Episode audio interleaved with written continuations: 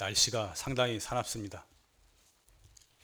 어저께는 막 그 여름 장마처럼 장대비가 막 쏟아붓더니 오늘은 또 날이 좀 겠는가 했는데 뭐 올해 최악의 황사가 온다고 뭐 외출을 자제하라고 어제 라디오 방송에 그러더라고요. 그래서 야 오늘 법회인데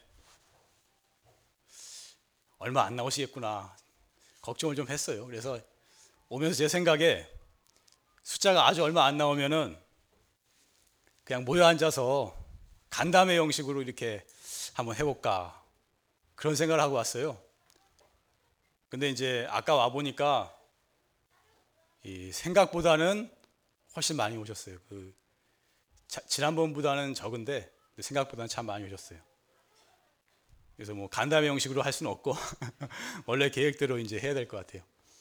그래서 오늘 이렇게 오신 분들은 이 황사의 악조건을 무릅쓰고 이렇게 신심을 내서 와주신 것 같아서 감사하게 생각합니다. 어, 그 제가 사는 곳은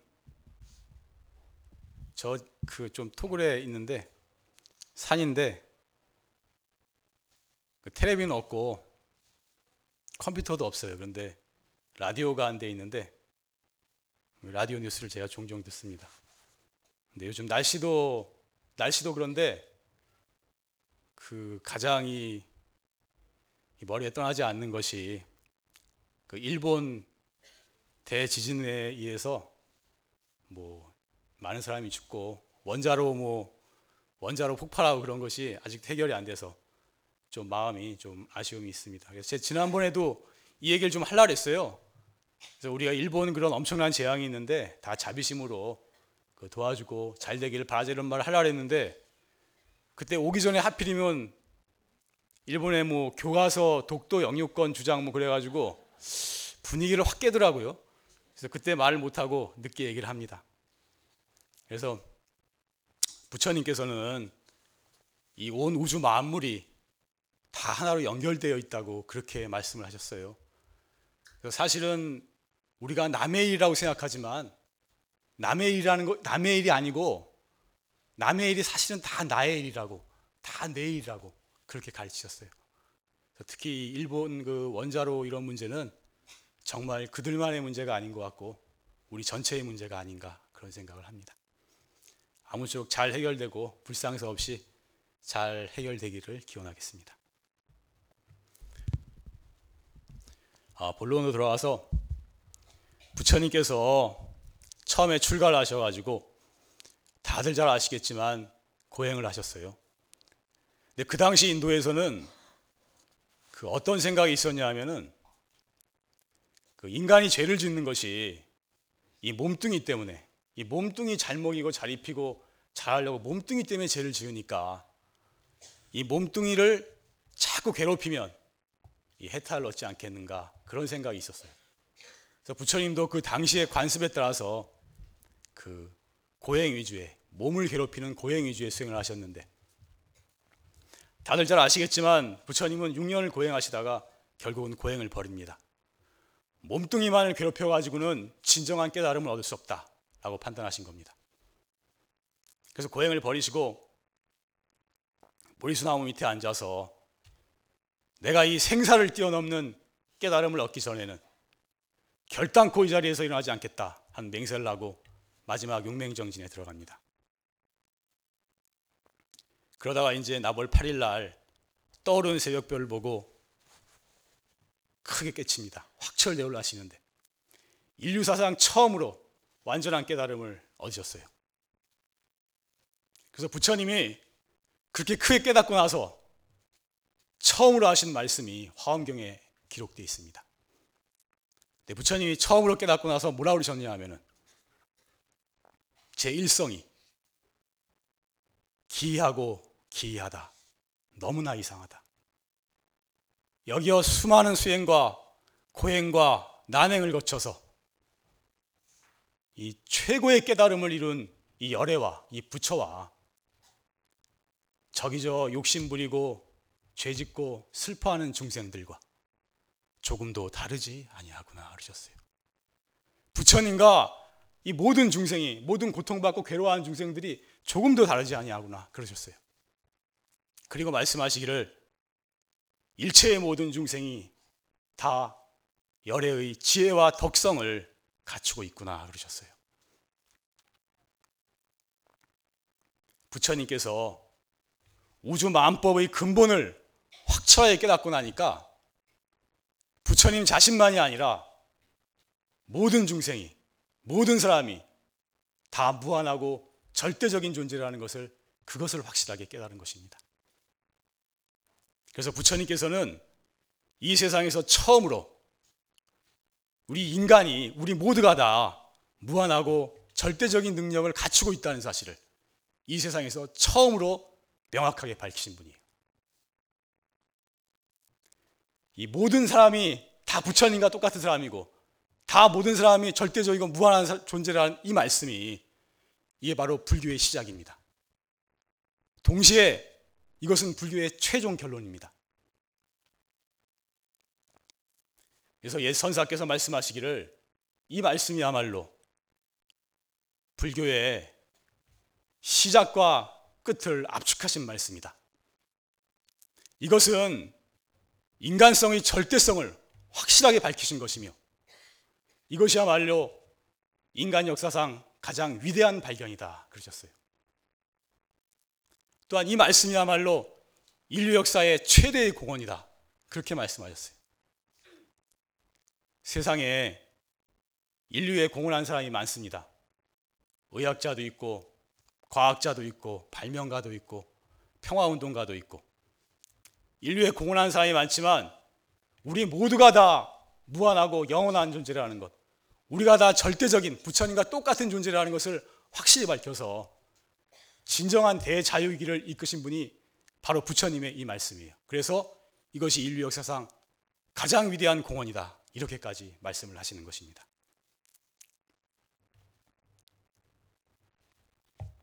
아, 너무 내가 흥분해서 막 그냥 세게 말하는 것 같은데.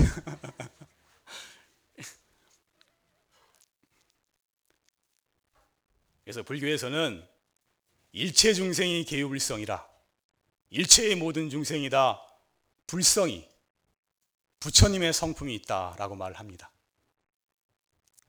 이런 말은 많이 들어보셨죠? 안 들어봤어요? 이건 굉장히 많이 나오는 말인데 일체 중생이 다 불성이 있다. 들어봤죠?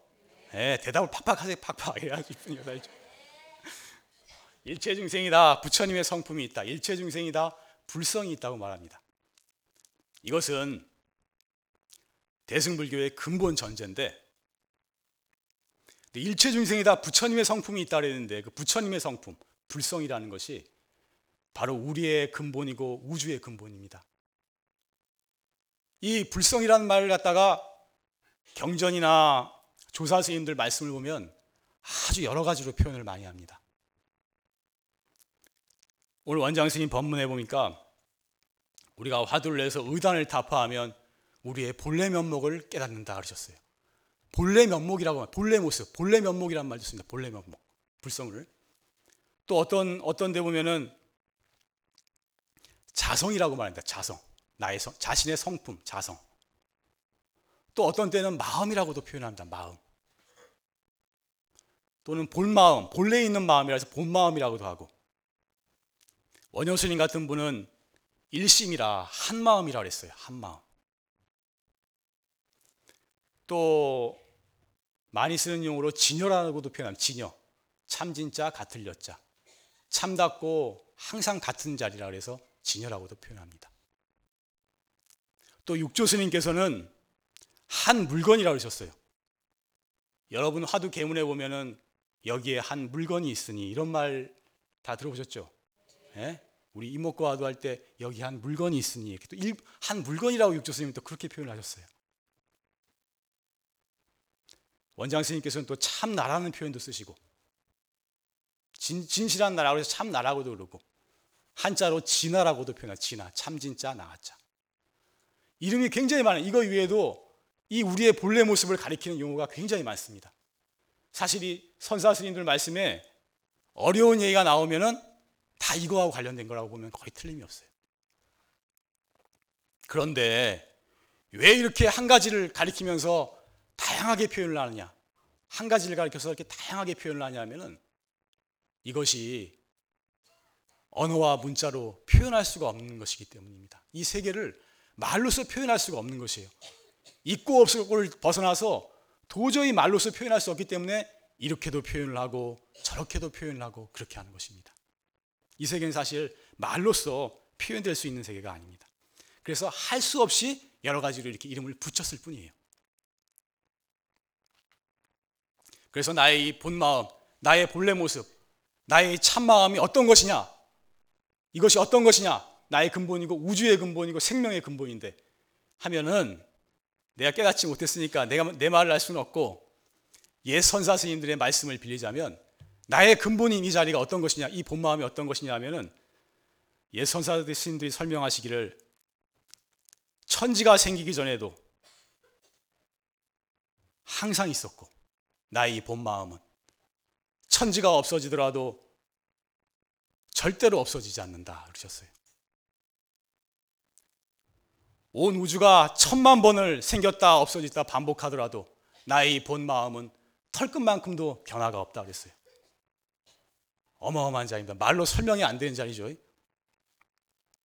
그리고 또 이것은 이 우리 본 마음의 크기를 말하자면 크기를 설명한 부분이 있는데 우리 본 마음이 얼마나 크냐 하면은 저 허공이 얼마나 넓어요. 우주 허공이 어마어마하게 넓잖아요. 끝도 없이 넓지만 우리의 본 마음의 마음자리에 비하면 그것은 큰 바다의 한 방울의 물밖에 안 된다 그랬어요. 상대가 큰 바다의 한 방울의 물밖에 안 된다는 거죠, 허공이. 우리의 본, 본래 마음에 비하면. 그래서 원장 스님 법문에도 이런 말씀이 나오더라고요. 우주가 내 마음보다도 훨씬 큰 것 같지만 저 하늘, 땅, 별, 해, 이 엄청난 우주가 내 마음에 비해서 훨씬 큰 것 같잖아요. 우리가 올 때. 그렇지만 오히려 그 반대라고. 우리 마음이 훨씬 더 크다고 그러셨어요. 또 우리의 본래 마음이 얼마나 밝으냐, 얼마나 밝으냐. 여기에 대해서 선사스님 표현을 빌리자면은 천 개의 해가 천일 병조라고 천 개의 해가 동시에 뜬 것 같다 그러셨어요. 대낮에 해가 뜨면 얼마나 밝아요? 두 개 뜨면 어마어마하게 밝겠죠. 천 개가 뜨면 말로 설명이 안 되겠죠. 너무너무 밝아서. 그러나 그거보다도 백만 배 더 밝다 그랬어요. 우리 본 마음이. 그러니까 이게 말로 설명이 말로 설명할 수 없는 그런 자리라는 것입니다. 이것은 밝음과 어두움을 초월한 절대적인 광명이라는 것입니다. 그래서 온 우주 만물이 다 여기서 우리의 본 마음으로부터 나왔다. 이렇게 불교는 가르치고 있습니다. 지난번에 내가 양자 물리학 얘기를 좀 했는데 양자 물리학 오늘 잠깐 양자 물리학에 대해서 이야기를 좀 하겠습니다. 왜냐하면은 과학으로 좀 설명을 하는 것이 훨씬 여러분이 이해가 잘 되는 것 같아요. 지금 양자 물리학이 뭐라고 얘기하고 있냐면은 생각이 실체가 된다.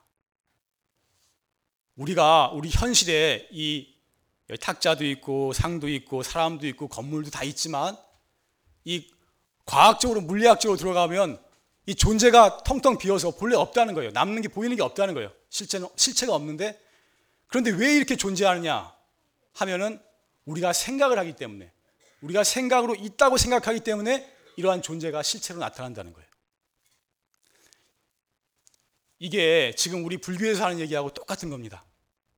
불교에서는 반야신경에도 나오지만 조견 오온 개공 오온이다 공했다 다 비었다 실체가 없다고 말을 하거든요. 이게 다 비었어요. 아무것도 없는 거 없어요. 존재가 없다는 거 실체는. 그러면 이것들이 왜 어떻게 나타났느냐 하면은 불교에서는 일체가 유심조다. 일체가 다 마음으로부터 나타났다. 이렇게 말하는 것입니다. 그래서 양자 물리학의 이 이야기가 사실은 불교하고 내용이 똑같아요. 그러니까 지금 이런 과학들이 얘기하고 있는 걸 보면은 난 이것이 완전히 불교의 한 일파가 아닌가 하는 생각을 가질 정도로 불교하고 똑같습니다. 그래서 양자 물리학에서는 음, 신이 바깥에 존재하는 것이 아니다. 신이 이 세상을 창조했다는 것은 거짓말이다. 이렇게 말합니다. 다른 종교에서는 신이 하나님이 이 세상을 다 만들었다 그러잖아요. 양자 물리학은 그건 거짓이다고 말합니다. 이 우주 만물은 우리의 마음이 만든 것이다. 이렇게 주장을 하고 있어요. 이 양자 물리학 이야기인데 이것도 굉장히 난 마음에 드는 말이라 그 한번 따라해 보겠습니다. 마음이 우주보다 더 넓으며 과학의 마지막 종착점은 우주가 아니라 우리의 마음이다. 만물은 우리의 마음이 창조한 것이다. 완전히 불교 얘기입니다. 그래서 제가 얼마 전에 책을 한 걸 읽었는데 법화경과 신약성서라고 여러분 그런 책 보신 분 있을런지 모르겠는데 거기 보면 저자가 민희식 교수라고 하시는데 이제 서울대 한양대 교수를 역임한 분인데 서울대 불문과를 졸업하고 예전에 프랑스로 유학, 을 갔대요. 근데 그 당시만 하더라도 우리나라도 그랬는데 어, 기독교는 상당히 세련되고 과학적인 종교고 불교는 미신이고 비과학적이라고 이렇게 이렇게 여겨지는 그런 시대가 있었어요. 한 60년대, 70년대 아마 그런 식으로 많이 생각이 됐을 거예요. 근데 그때 민인식 교수도 그런 식의 사고를 가지고 불교는 아예 관심이 없었고 서양 문물에 대한 동경, 서양이 참 합리적이고 위대하다 이런 생각으로 이제 프랑스에 유학을 간 거예요. 프랑스 유학을 갔는데 가 보니까 이 전혀 상황이 다르더라는 거예요. 그 유럽 곳곳에 이제 선원이 들어서고 있었고 교회는 젊은 사람들은 안 오고 노인들만 조금 남아 있고 교회하고 성당이 불교 의 명상법을 가리키는 선언으로 바뀌고 있고 특히 이 지식인들, 지성인들을 만나 보니까 그들이 불교에 대한 기대가 대단하더라는 거예요. 뭐 세계적인 그 지성인들하고 교류를 했는데 그들은 참 이 불교가 인류를 구원할 위대한 종교라는 사상을 생각을 굉장히 많이 가지고 있더라는 거예요. 그래서 그 민희식 교수가 그때 참 부끄러웠대요.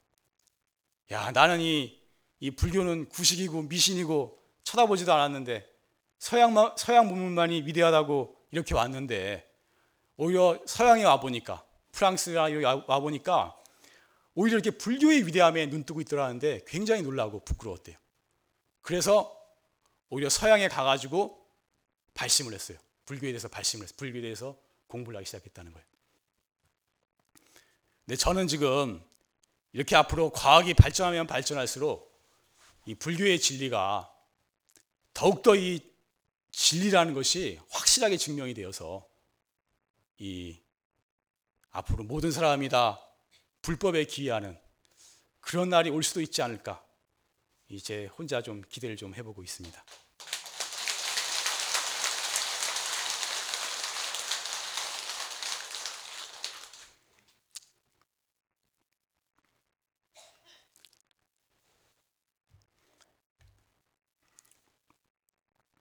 그래서 양자 물리학이 온 우주 만물이 다 우리의 본 마음으로부터 나왔다 이렇게 말한다 그랬어요.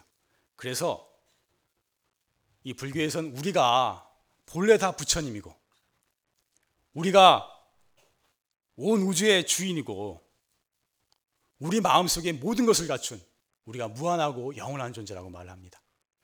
기독교식으로 말하면 우리가 다 하나님이에요. 왜냐하면 우리의 본래 마음이 온 우주 만물을 만들었기 때문에. 이런 말을 하면 아마 여러분들이 너무 엄청나서 잘 믿어지지 않는다 이렇게 말하는지 모릅니다. 그렇지만 이것이 이 이것이 불교의 근본 사상이고 더더구나 최상승 활구참선법은 이 사상에 확실하게 기초를 두고 있는 것입니다. 우리가 본래 부처님이라는 것, 우리 안에 모든 것이 다 갖춰져 있는 무한하고 영원한 존재라는 것, 이것이 우리가 하는 이 활구 삼, 최상승 활구 참순법의 아주 기초인 것입니다.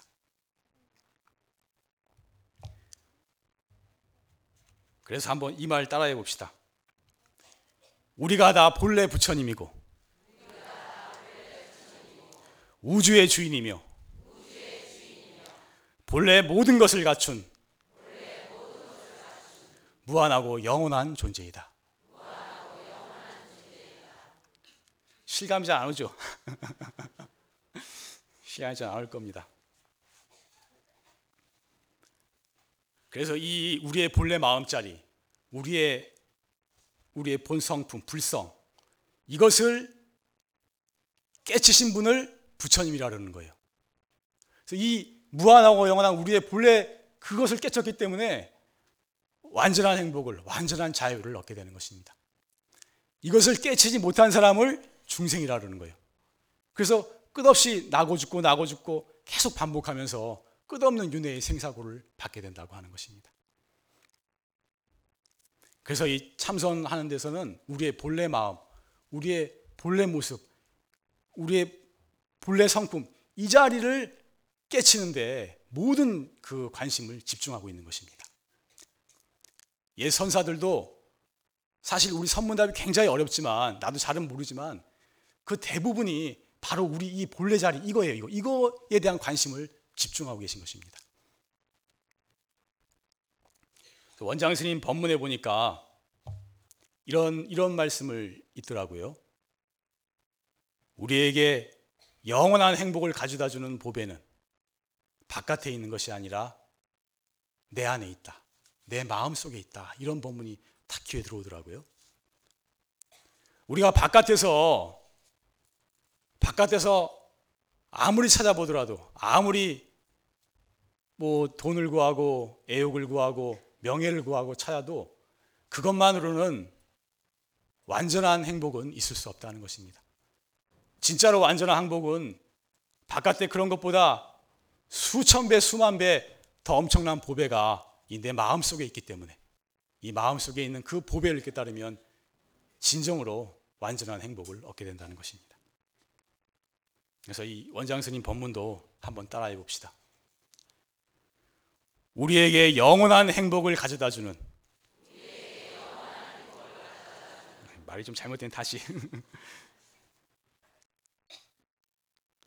우리에게 영원한 행복을 가져다 주는 보배는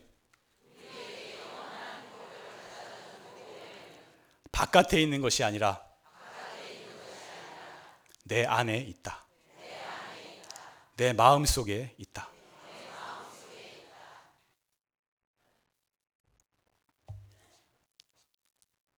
그래서 이렇게 우리의 본래 마음을 깨달으면 영원한 행복을 얻는다. 내가 이런 얘기는 참 많이 하는데 그 마음을 깨달은 그 깨달음의 세계, 도의 세계가 어떤 것이냐 거기에 대해서 잠깐 설명을 하겠습니다.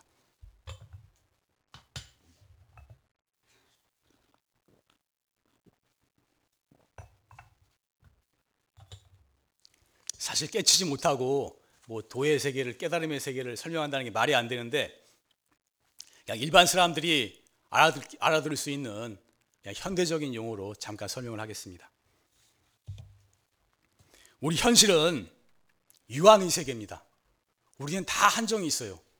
이 보는 것도 한정이 있고 듣는 것도 한정이 있고 먹는 것도 한정이 있고 걷는 것도 한정이 있고 다 한정이 있는 유한의 세계예요. 그렇지만 이 깨달음의 세계는 도의 세계는 무한의 세계입니다. 우리 마음은 순간 간다 그러면 저 하늘도 가고 별도 가고 태양도 가고 어디든지 갈 수 있어요. 우리 마음은 걸리지 않아요. 사실은 우리 마음은 무한의 세계입니다. 또 우리 현실의 세계는 상대의 세계예요. 상대의 세계. 너와 나가 있고 내가 있으면 남이 있고 선과 악이 있고 생과 사가 있고 생이 있으면 사가 죽음이 있고 유와 무가 있고 착하고 안 착하고가 있고 잘나고 못나고가 있고 이렇게 다 반대되는 걸로 이루어진 상대의 세계예요. 그렇지만 이 도의 세계는 절대의 세계라고 했습니다. 이 상대가 다 통해버린 세계예요. 생과 사가 통해버리고 유와 무가 통해버리고 나와 너가 통해 나하고 너가 분명히 다른 것지만 나와 너가 통해버려요. 다 같은 세계예요. 그렇기 때문에 이 세계는 모든 대립과 갈등이 완전히 소멸돼 버린 그런 평화의 세계인 것입니다. 그리고 또 우리 현실의 세계는 변하는 세계입니다. 세상에 변하지 않는 것은 하나도 없어요. 다 변합니다. 온 우주 만물이 다 변합니다. 사람도 변합니다. 그리고 뭐 착한 사람도 악해지기도 하고 악한 사람도 또 착해지기도 하고 불교 믿다 기독교 믿고 기독교 믿다 불교도 믿고 뭐 사랑하는 사람 미워도 하게 되고 미워하다가 또 사랑하게 되고 이게 다 변하는 세계예요. 사람들은 영원한 사랑을 갈구합니다. 영원한 사랑. 근데 예전에 제가 신문을 잠깐 보니까 외국에서 5천 쌍을 대상으로 조사를 했대요. 다 사랑해가지고 죽고 못 살아서 결혼한 사람들 5천 쌍을 조사를 했는데 사랑의 감정이 얼마를 가느냐 하는 걸 조사를 했대요. 근데 다 조사를 해보니까 1년 반에서 2년 반 가더래요. 그러니까 5천 쌍 중에서 최고로 오래 간 게 2년 반이라는 거예요. 2년 반. 그러니까 우리 뇌에서는 2년 반 이상은 그런 이런 가슴 뛰는 사랑의 그, 그 느끼는 가, 그 호르몬이 안 나온대요. 2년 반이 땡이라 이제. 근데 사람들은 사람들은 이, 이 영화에나 나오는 그런 영원한 사랑을 바랍니다. 뭐 보기만 해도 좋고 같이 있으면 너무나 좋고 절대로 변하지 않는 그런 사랑 다 바랍니다. 근데 어떻게 보면 인간은 이 사랑하기 위해서 태어나고 사랑받기 위해서 태어나지도 몰라요. 이 사랑이 어떤 근본 에너지입니다. 그렇지만 그 영원한 사랑은 없어요. 이건 드라마에나 있는 거지 영원한 사랑은 없는 것입니다. 다 변하게 돼 있어요. 그러나 이렇게 다 변하는 세계 속에서 변하지 않는 하나의 세계가 있으니 이것을 도의 세계라 깨달음의 세계라 이렇게 말하는 것입니다. 자, 이것도 한번 따라해 봅시다. 내가 이 따라하는 말은 사실이 굉장히 중요한 말이고 듣기 어려운 말이 사실은. 돈은 유한에서 무한으로 상대에서 절대로 변하는 세계에서 변치 않는 세계로 들어가는 것이다. 다시 박자가 안 맞지 다시 처음까지. 너무 긴가? 다시 돈은 유한에서 무한으로 상대에서 절대로 변하는 세계에서 변치 않는 세계로 들어가는 것이다. 멋있죠?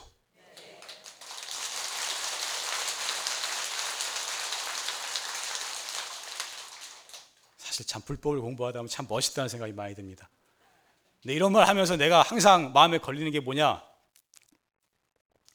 너무 멋있는 말을 한꺼번에 다 해버리면 앞으로 할 말이 없어. 내 이게 걱정이.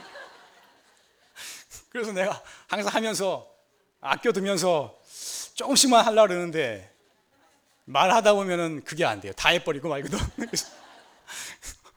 그래서 앞으로는 이제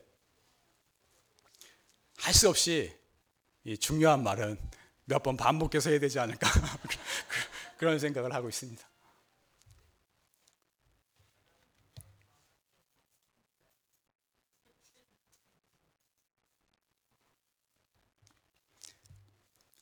이렇게 나의 본 마음, 나의 본, 본 마음짜리, 무한하고 영원한 나의 근본 성품짜리, 이것을 믿는 것을 참다운 신심이라고 옛 선사들은 하셨습니다.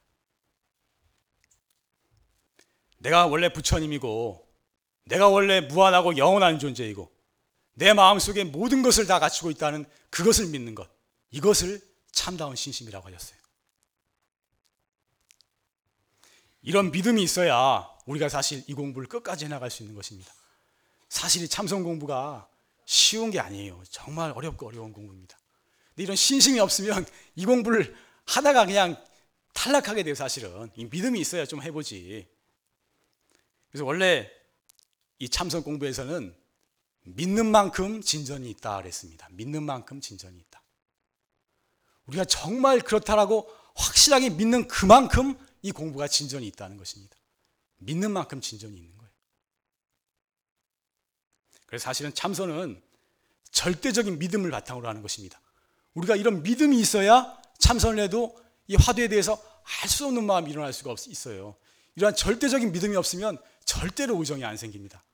이 화두 의정이라는 게 너무나 귀하고 어려운 거라 확실한 믿음이 절대적인 믿음이 없으면 절대로 이 공부가 진전이 없는 것입니다. 정말 절대적인 믿음이 있어야 된다 하는 것을 강조하고 싶습니다. 근데 일반적으로 머리 좋고 너무 머리 좋고 똑똑하고 이해타산 많이 따지고 잔머리 많이 굴리고 그런 사람은 이게 잘 안 돼요. 자꾸 따지거든. 때로는 우직한 마음이 필요한 거예요. 그래서 그러니까 이것이 참 옳다, 이것이 진리다 싶으면 콱 믿어버리는 우직한 마음이 이 때로는 필요한 겁니다. 그래서 예 선사들 말씀에 우직한 사람이 도의 그릇이다 이런 말이 있어요. 참 제가 제가 불교 공부를 하면서 느끼는 것이 제가 학교 다닐 때 좀 나름대로 공부를 좀 했어요. 그래가지고 이게 이게 이게 이 머리를 쓰는 그런 습관이 좀 있지 않는가. 그래서 저는 참그 점에 있어서 많이 부족하지 않는가 그런 생각을 합니다. 우리가 공부 자체를 많이 하는 것은 좋은 일이지만 그것을 과감하게 버리고 우직한 믿음으로 나아가는 것이 이 돌을 닦는 데는 참 필요한 것인 것입니다. 마지막으로 자기를 바로 봅시다라는 법문이 있는데 오늘 전체 내용을 다 요약한 거라 한번 따라해 보도록 하겠습니다. 자기를 바로 봅시다. 사람이 적더라도 소리는 크게 다시 한번 자기를 바로 봅시다. 자기가 본래 부처님입니다. 자기를 바로 봅시다. 자기는 본래 구원되어 있습니다. 자기를 바로 봅시다. 자기 안에는 모든 진리가 다 갖추어져 있습니다. 자기를 바로 봅시다. 자기는 시간과 공간을 초월하여 영원하고 무한합니다. 세상이 어둡다고 한탄하는 이들이요. 눈을 떠서 우리의 본래 모습을 바로 보자. 우리는 만고불변의 절대 광명 속에 살고 있나니. 박자가 박자가 맞았어. 다시. 끝 부분만 다시 하겠어요. 처음부터 다시 할까? 끝 부분만. 세, 세상이 어둡다고 거기서 다시. 세상이 어둡다고 한탄하는 이들이요. 눈을 떠서 우리의 본래 모습을 바로 보자. 우리는 만고불변의 절대 광명 속에 살고 있나니. 진짜 멋있죠?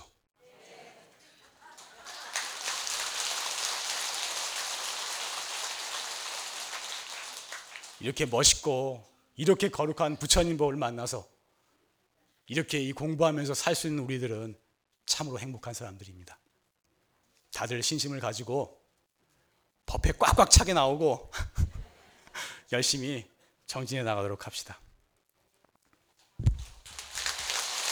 오늘 오늘 마지막 마지막 축원 축원 도솔처 내용궁 축원을 할 테니까 축원할 때 합장을 하고 들으시는 게 좋겠어요. 원컨대 오늘이 설법의 공덕이 일체에 두루 퍼져서 나와 모든 중생이 도솔천, 내원궁, 미륵부처님을 칭견할 것이며 종국에는 다 우리의 본 마음을 깨쳐서 다 같이 성불케 되어지이다. 성불하십시오.